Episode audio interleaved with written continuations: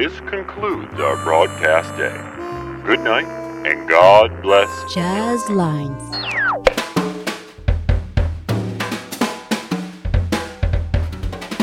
Wagon Jazz.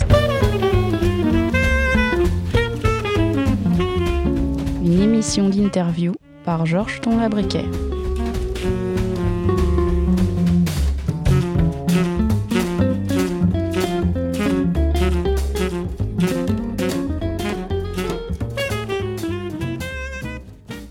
3 février 2021, Wagon Jazz avec aujourd'hui comme invité Twentes.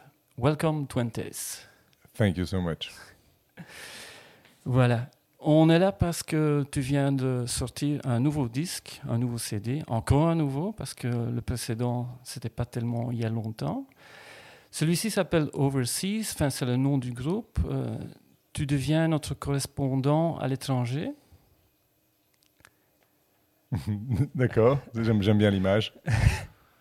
C'est l'idée derrière ou euh, d'où vient le nom du... Parce que c'est le, nom du projet, hein, si je ne me trompe pas. Voilà, euh, ça s'appelle euh, Twenties Overseas pour, pour le moment.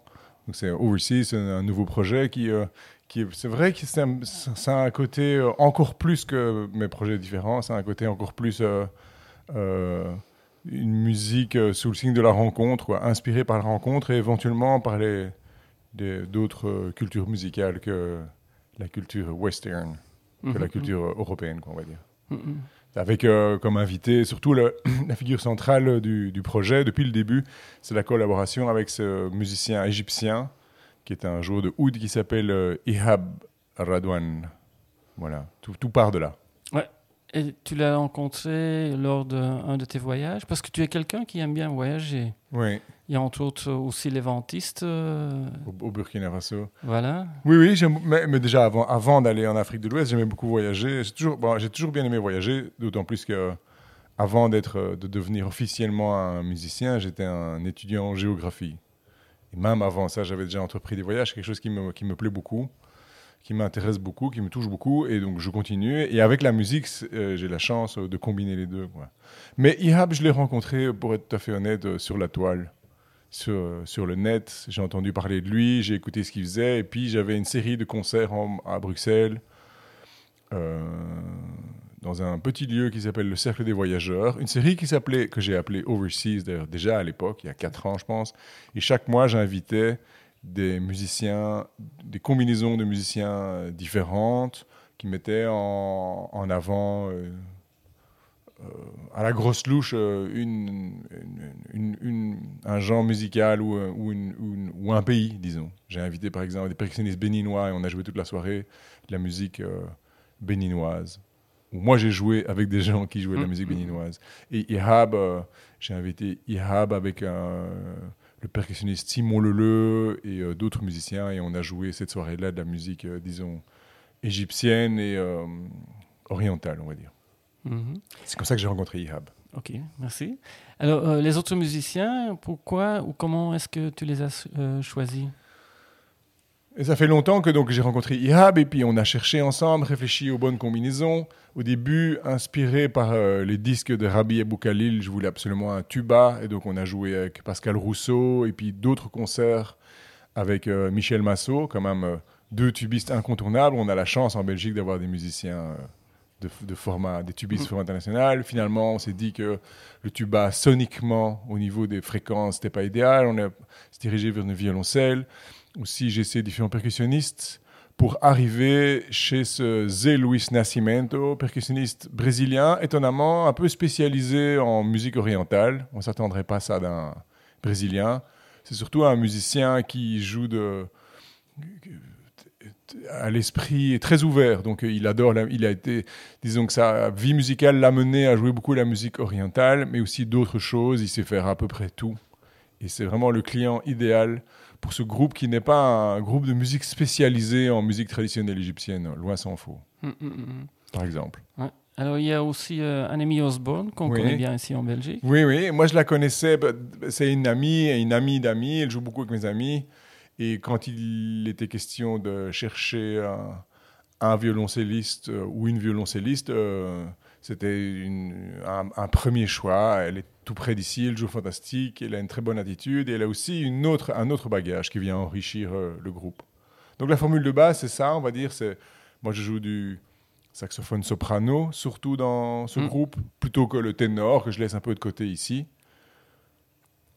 Euh, pour des raisons euh, de fréquence aussi, hein. c'est-à-dire qu'un ténor, c'est un instrument un peu trop massif pour jouer avec un oud, que si les auditeurs et les auditrices euh, le connaissent peu, c'est un instrument magnifique, mais qui a un volume sonore très faible, c'est un instrument très délicat. Et donc, le soprano va mieux. Donc, je joue du soprano, la clarinette basse aussi, Ihab Radwan joue du oud, on a Animi Osborne au violoncelle, et Zé Luis Nascimento aux percussions diverses et variées. Ça, c'est la formule de base Ouais. de Overseas.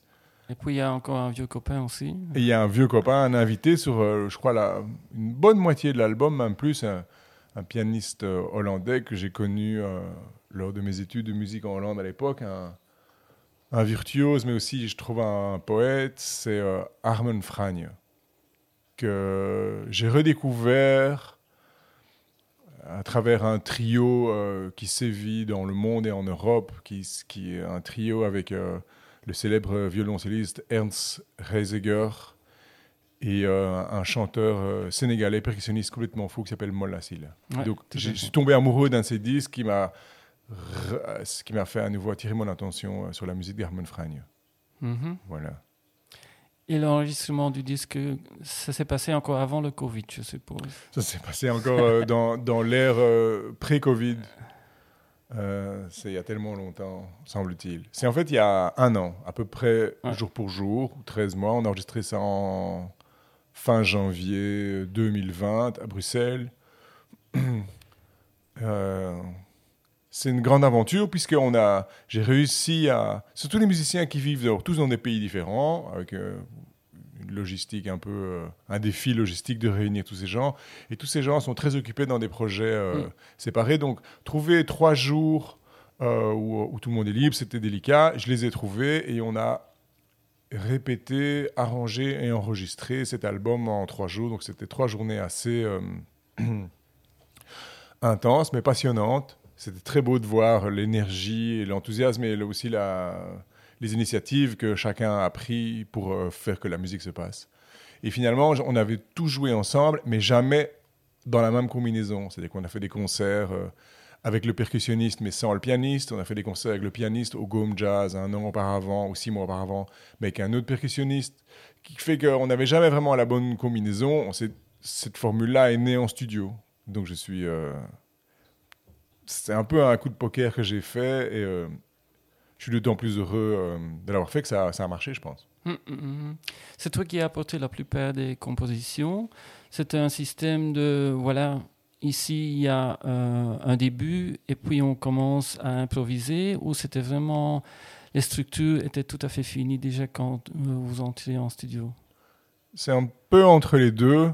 C'est que j'avais quand même préparé pas mal de choses avant le, le studio. Donc je suis arrivé avec des propositions assez, euh, comment dirais-je, euh, avancées. Et on, mais on a tout réouvert. On a vraiment, euh, on a pris la gomme et on a gommé, on a enlevé des passages, on a doublé des passages, on a, on a changé des choses. Parce que ce sont des très bons musiciens, bien sûr, mais ils aiment beaucoup la liberté. Notamment Armen Fragne, ce pianiste hollandais, donc, qui lui est un grand amateur, euh, pousse toujours à plus de liberté. Ça veut dire qu'il va parfois proposer de laisser tomber les arrangements et de laisser aller euh, les choses. Euh, à l'instinct, on va dire. Et donc, euh, c'est un peu ce disque, c'était un peu un mélange des deux. Il y a pas mal de formes quand même, il y a pas mal de structures de morceaux organisés, c'est-à-dire organisés avec des, des débuts, des fins, des, des B, des C, comme on dit, c'est-à-dire on pourrait dire avec des espèces de, de couplets, de second couplets, de refrains, de, de- voilà, de bridge. Mais d'autres parties beaucoup plus libres. Et je pense qu'en studio, c'était vraiment bien de faire ça comme ça. Et qu'en concert, lorsqu'on aura euh, l'occasion de jouer cette musique en concert euh, plus fréquemment, je pense que la liberté va gagner sur les arrangements. Hum, hum, hum. Voilà. Ok. Donc c'est bien du jazz. Certain. Oh, ça, moi je suis persuadé. euh, enfin, vous, Oh, tu, te posais la question Non, non, pas tout. Mais je veux dire que parfois des gens vont penser, tiens, euh, au vilain mot euh, world music ou musique du monde, c'est pas tout à, c'est tout à fait différent. Enfin, il y, a- il y a évidemment les liens, mais c'est vraiment euh, pour 90% du, du jazz, quoi. Oui, il y a beaucoup d'improvisation, beaucoup d'interaction sur une couleur euh, parfois arabisante, mais parfois la couleur arabisante, c'est le oud de, Ihab sur une composition à moi qui parfois n'a plus rien de, d'orientalisant. Je veux dire, deux remarques par rapport à ce que vous venez de dire, c'est la première, c'est Ihab, je voudrais quand même présenter un peu mieux Ihab Radwan, ce oudiste euh, égyptien qui vit euh, en Europe depuis pas mal d'années.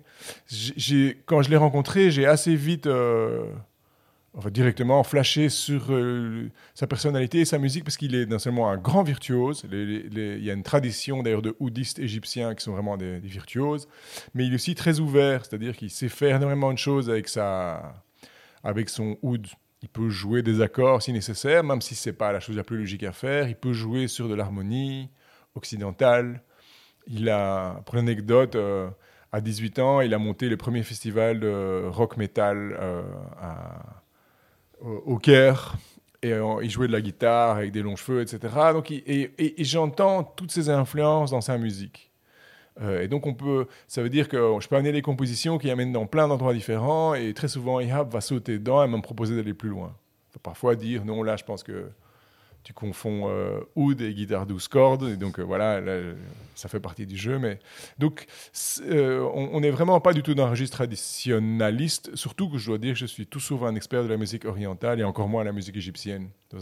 Et par rapport à la musique du monde, la world music, je voudrais quand même préciser que le côté euh, négatif ou péjoratif de ce mot vient un peu en fait de, de production de certaines années où on a voulu euh, ou rendu les musiques, euh, disons, euh, culturelles, folkloriques du monde entier, traditionnelles, on va dire, on a voulu les rendre plus digestes et plus commerciales en rajoutant des synthés et des choses pour les rendre plus accessibles à l'oreille européenne.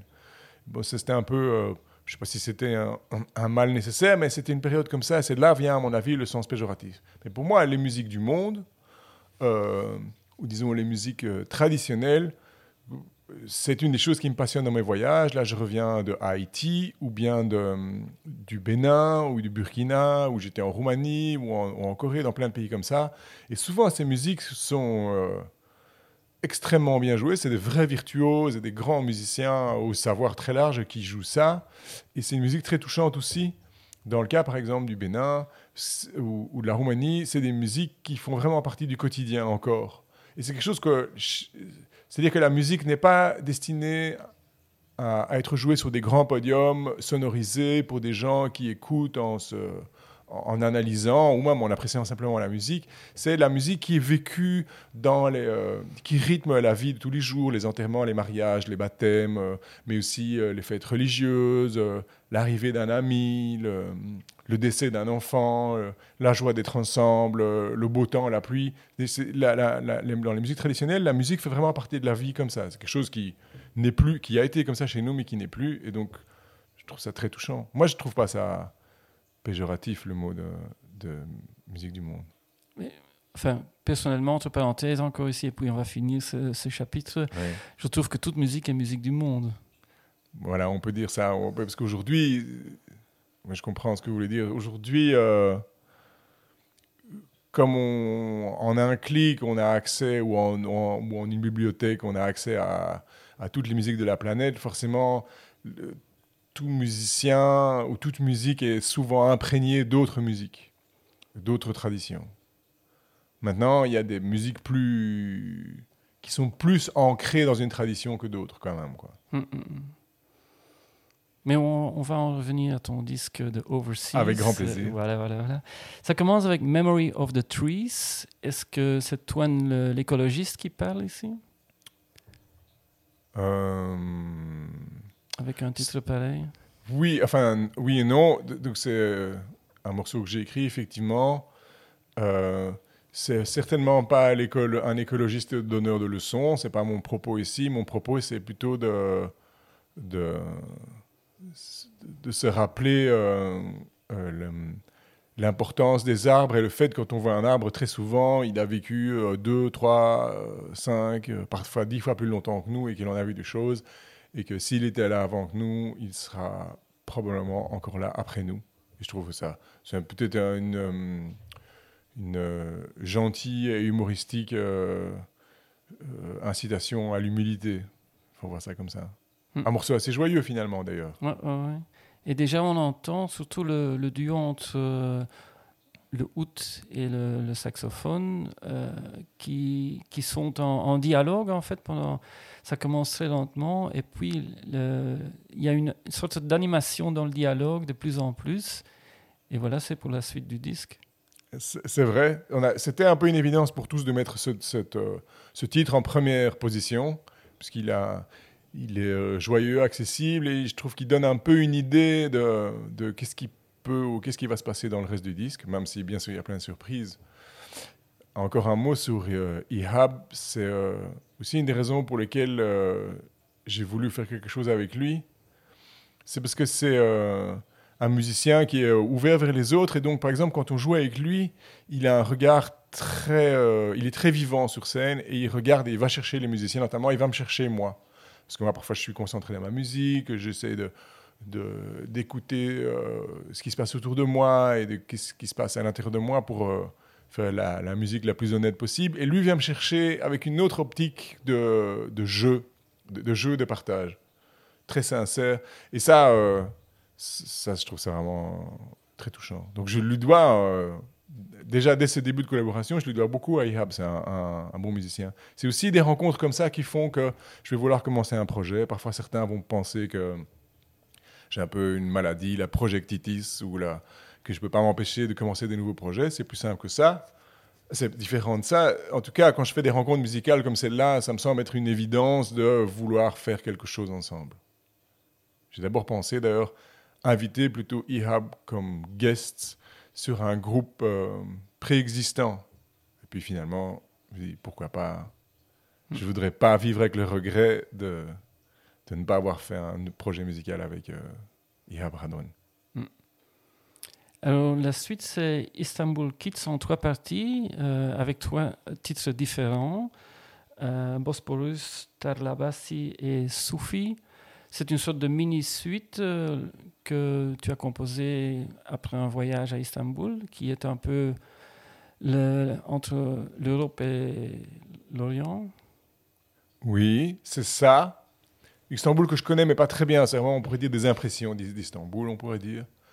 Euh, c'est une, euh, une, euh, une suite avec bon, un, développement en trois parties. Je peux dire... encore une fois, je ne suis pas un expert de la musique orientale. Je pense que ce serait plus intéressant d'a- d'avoir à nos côtés une prochaine fois Ihab ou d'autres personnes, même en Belgique, qui sont plus compétentes là-dedans. Ce qui m'a frappé, c'est que quand je discutais il y a quelques années de répertoire avec Ihab au téléphone, il m'a parlé d'un euh, morceau qu'on pourrait un morceau traditionnel oriental qu'on peut jouer qui s'appelle Hijaz Mandra.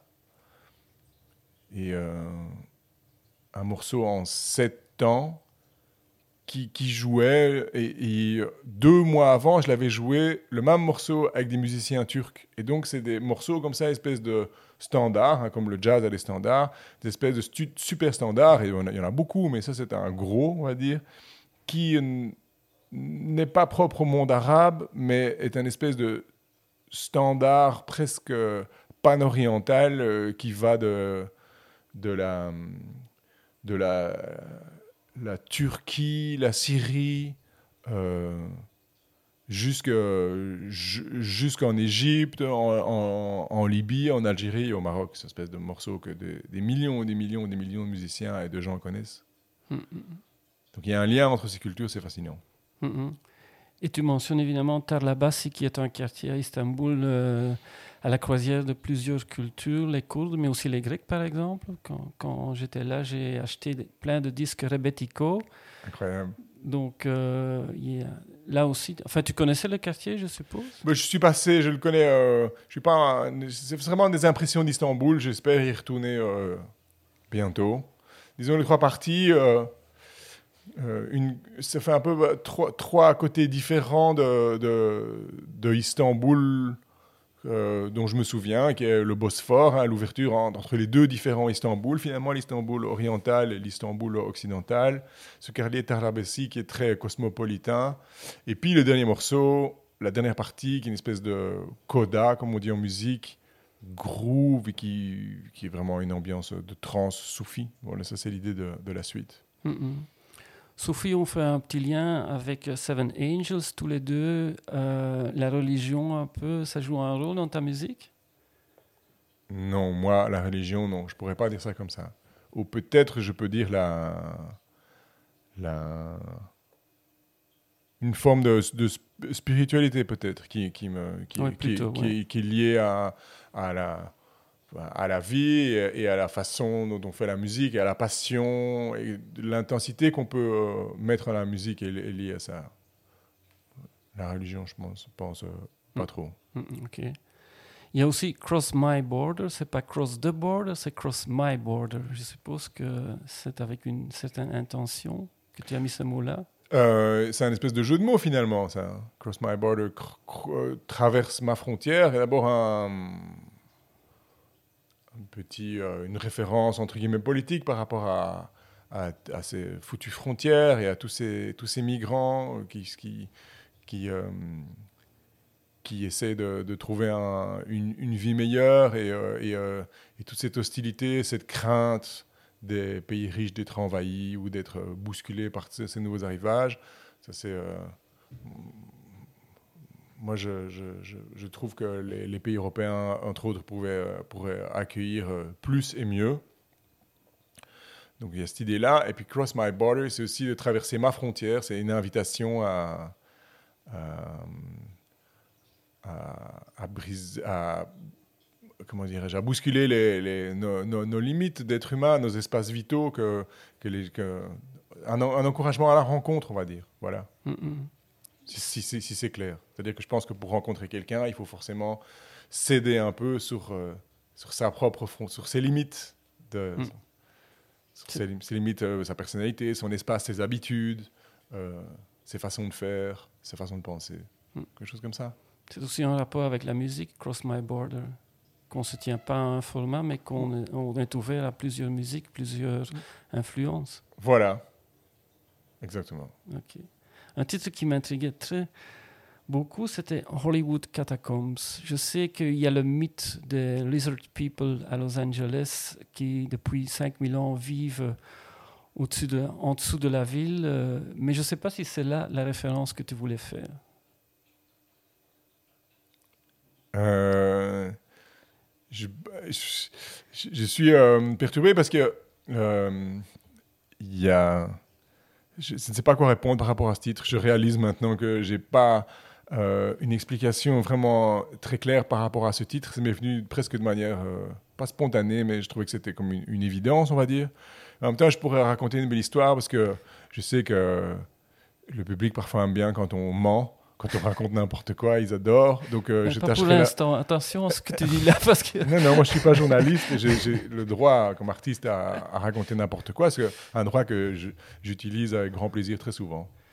Euh, voilà. Et, euh, Hollywood, je trouve euh, votre histoire de, de Lizard People de Hollywood est une très bonne histoire que je n'hésiterai pas à ressortir dans les prochaines interviews si on me demande. voilà. Ok. Alors, il y a Giacomo Casanova. Là, on va faire un petit pont. Lui, euh, il était franc-maçon. Mozart était franc-maçon. Et euh, il jouait sur le disque Mozart l'Égyptien. C'est un petit jeu de, liens ou de petits ponts qu'on peut retrouver dans ta musique. Est-ce que c'est consciemment que tu le fais ou c'est bon, les journalistes qui le trouvent ou qui inventent euh, avec les infos que toi tu donnes dans ta musique? Fausse piste. Fa- fausse piste. Euh, non, non. J'ai fait le- le Giacomo Casanova parce que je trouvais que j'ai pensé à. Je trouve que le morceau, cette composition que j'ai écrite et qu'on joue sur ce disque me faisait penser à.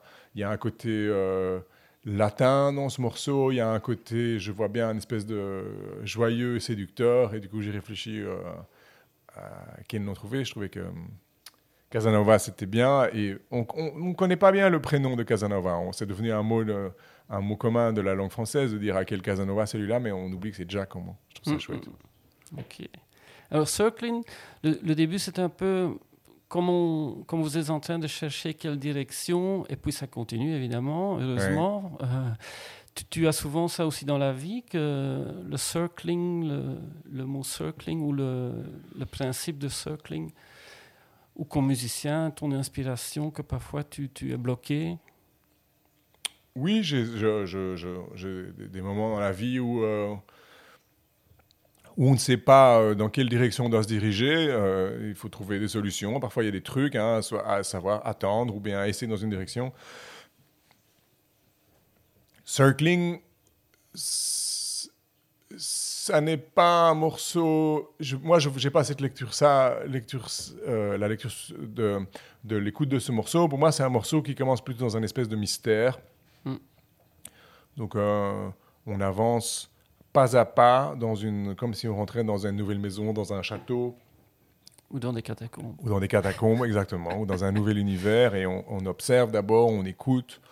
Euh, et ensuite, on prend confiance, on se familiarise avec l'univers, avec, la mélodie dans ce cas-ci. Et, euh, et, on le développe un peu plus loin. Je vois ça plus comme ça. Et j'aime bien ce morceau parce qu'il est court. Je trouve ça chouette sur un disque de mettre un morceau qui fait peut-être une minute et demie ou deux mm. minutes euh, plus court encore que le format radio euh, tellement consacré aujourd'hui de 3 minutes 30.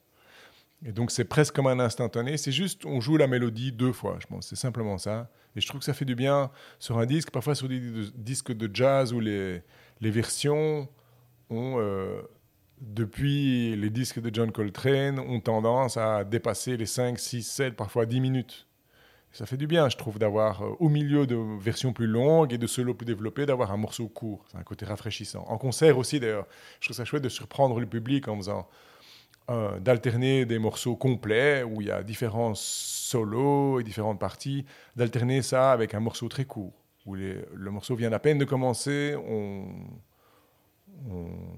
on, ébauche quelque chose et puis euh, c'est fini, comme une, comme une surprise. Il y avait un groupe belge très chouette, euh, je pense qu'il était dirigé par euh, Joachim Badenhorst il y a quelques années, avec Nico Reutsch à, la, à la guitare. Je me demande s'il n'y a pas Joan Lobo à un moment. Et c'est des musiciens qui font de la musique improvisée, donc chose un peu différente de ce que je fais moi, mais ils le font vraiment très bien. Et ce groupe s'appelait en portugais Os meus shorts, ça veut dire euh, mes shorts ou voilà, mes, pantalons courts, on va dire. Mm. Mais euh, il jouait que des improvisations qui faisaient de une à deux minutes. Et euh, ça a un côté. Euh, je trouve ça une proposition vraiment originale. D'abord, c'est très un vrai challenge de faire une mm. musique improvisée et qu'on arrive à, à, atteindre quelque chose et même quelque chose de fini au bout de deux minutes. Soit la musique improvisée, improvisée c'est-à-dire que la musique libre, on improvise à partir de, de rien ou juste d'un concept, se développe, ça prend du temps. Et là, en une ou deux minutes, ils arrivent à quelque chose. Et puis, l'autre côté, peut-être plus commercial, que je vois, c'est que si un morceau ne vous plaît pas, euh, la chance qu'il va être bientôt fini et que le suivant arrive dans pas longtemps. Mm, mm. Et c'est comme tu dis, c'est difficile de comprimer toute une énergie dans, dans, une minute ou deux minutes. Bien sûr, oui. C'est comme un, black hole, il y a toute l'énergie derrière, mais on ne le voit pas. Mais j'aime beaucoup faire ça. Par exemple, je me souviens très bien de la séance en studio où on enregistrait ce morceau Circling. On l'a joué peut-être trois fois, on n'a pas joué beaucoup, mais c'était c'est passionnant de, toute la question de la concentration et de voir à quel point on est connecté pour arriver à faire, on dit en anglais un bow, donc un arc, une, euh, un voyage en deux minutes qui fasse sens. On commence de, de, pas beaucoup, on monte, pas forcément arriver à un climax ou un, un sommet, mais arriver quelque part, et puis comment terminer ça? C'était très amusant à faire, à observer. Et je crois que finalement, on a réécouté les trois versions et on a du mal à choisir laquelle des trois, parce que les trois fonctionnent, les trois ont une raison d'être, entre guillemets. Bien sûr, on a mm-hmm. pris euh, celle qu'on considère la meilleure. Quoi. Alors, le disque euh, se termine par Tamam Morning, le titre du CD, en Oui. fait. Euh, normalement, on, at- on attendrait que le morning, c'est au début d'un disque, et puis ici, c'est la fin. Donc, est-ce que c'est parce que vous aviez passé toute une nuit ensemble euh, C'est vrai que euh, j'aime bien cette idée que la matinée, euh, le matin n'est pas forcément euh, la fin de quelque chose, euh, le début de quelque chose, ça peut être la fin de quelque chose, c'est arrivé souvent. Et euh, non, il se trouve à la fin du disque parce qu'on on place les morceaux dans, un ordre par rapport à la logique musicale et pas par rapport à la logique des noms. Donc on, met le Tamam Morning en dernier parce qu'on trouvait que c'était une jolie façon de terminer ce voyage musical. Mais même si... moi je me souviens il y a très longtemps d'avoir commencé un disque euh, qui s'appelait d'un groupe qui s'appelait Rakam à l'époque et le premier morceau s'appelle- s'appelait The Very End, donc la toute fin. C'est quelque chose d'amusant, mais peu importe, ce qui m'intéresse, c'est comment le morceau sonne plutôt que son titre, bien sûr. Ouais, ok. Comme tu disais là tantôt, tu, tu es très content du disque, donc on peut s'attendre à une suite en espérant que. Oui, oui. euh, voilà. Bon, ça peut sonner déplacé de dire que je suis. euh, ça peut sembler déplacé de dire que je suis très content de ce disque. Ça peut sembler peut-être euh, euh, prétentieux, mais c'est-à-dire que c'était un vrai défi de faire ça. Ça fait longtemps que je travaille sur ce projet et c'est vrai que je suis content des résultats. Euh, en grande partie, grâce à l'apport et la contribution des musiciens qui sont des musiciens que, j'admire beaucoup. Je trouvais cette, session en studio assez fatigante pour ma part parce que j'avais beaucoup de choses à gérer en tant que responsable, être sûr qu'on est tout dans la boîte au bon moment, et en plus devoir m'occuper entre guillemets de mon jeu de musicien, de saxophoniste, de trouver ma place, être à l'aise là-dedans, mais aussi toutes des questions logistiques, etc. Mais je trouve que c'est un disque que je suis content de sortir. Et je trouve que aussi c'est important de ne pas faire ce que le- les publics ou les gens qui nous suivent, de ne pas leur donner ce qu'ils attendent. Quand même, euh, bien entendu. Je pense que si on fait, si on se préoccupe de donner aux gens ce qu'ils attendent de nous, je pense qu'on est au mauvais endroit. Mm. Et donc, euh, pour le coup, là aussi, euh, j'espère avoir, euh, d'une certaine manière, fait quelque chose de différent. Je suis certain que ça plaira à beaucoup de gens, enfin, en tout cas, je l'espère, et je suis certain que ça déplaira à d'autres qui trouveront que ça n'est pas assez ceci ou trop cela. Bon, ben voilà, c'est comme ça. hein. Mon but n'est pas de... Même si j'aimerais bien plaire à tous, euh, mon but n'est pas de... Enfin, je ne fais pas la musique avec cet objectif-là. Mm, mm. Il y a une très belle phrase de Paul Weller. hein. The, the people, it's not the people get what they want, it's what the people want what they get. Voilà, Enfin, joli. Ou vice-versa, évidemment, du, du point de vue. euh, Entre-temps, les, il y a Et, eu. et- donc, je, je vous Ouais. Oui, hein, il y a une suite, bien sûr. Il y avait une suite prévue, une grosse suite, une 12 concerts euh, dans plusieurs pays prévus début mars. Et euh, bon, tout ça a été annulé, euh, ou en partie, en tout cas pour les raisons que l'on sait. Mais oui, Middelheim cet été en principe, si Middelheim a lieu, et puis d'autres concerts par la suite, et, et un management qui travaille dessus, et on, on- on voit bien sûr un avenir pour, euh, pour ce projet. Mm. Projet qui peut évoluer dans le temps, parfois avec un guest, parfois avec un autre guest, parfois en formule réduite, euh, parfois en duo, parfois en trio, mais bien sûr euh, c'est un projet euh, qui, qui est à voir dans le temps. Mhm. Entre-temps, il y a eu plein de bonnes réactions sur ton disque précédent, Orlando. Oui. Je suppose que ça aussi, euh, ça te rend très heureux. Oui, ça me rend très heureux. C'est une période particulière, hein, mais on ne va pas revenir dessus. Mais disons, euh, si c'est dommage de ne pas pouvoir présenter cette musique en concert, puisque pour chaque sortie d'album, il y avait une belle tournée Mm. de prévue, tournée qui n'est pas annulée, mais reportée quand même, hein, ça c'est pour Ah. rester positif. Mais donc le côté positif de cette période, je trouve, c'est que les gens sont quand même forts à la maison et ont plus de temps pour euh, écouter ou euh, écouter de la musique, lire des livres, regarder des films et des séries. Et donc, euh, le disque a bien été écouté, a bien tourné sur les plateformes. euh, on en a vendu pas mal avec le label Hypnote. Et, euh, et ça me fait plaisir, oui. Mhm, mhm. Même si le contact avec le public manque, bien sûr. Ouais. Mais on pourrait espérer que les gens vont de plus en plus écouter la musique et pas zapper la musique. Oui. Que ça va changer la façon d'écouter les choses, je l'espère. Ouais. Oui, oui, mais oui, j'espère. Eh bien, un très grand merci, Toine, euh, pour Merci, ton passage ici chez Wagon Jazz. Et bon succès, évidemment, dans le futur proche. Et en espérant qu'il y a plein de concerts qui vont venir. C'est gentil. Un grand merci pour l'invitation, ça me fait un plaisir immense. Toujours le bienvenu. Au revoir, Toine. Au revoir.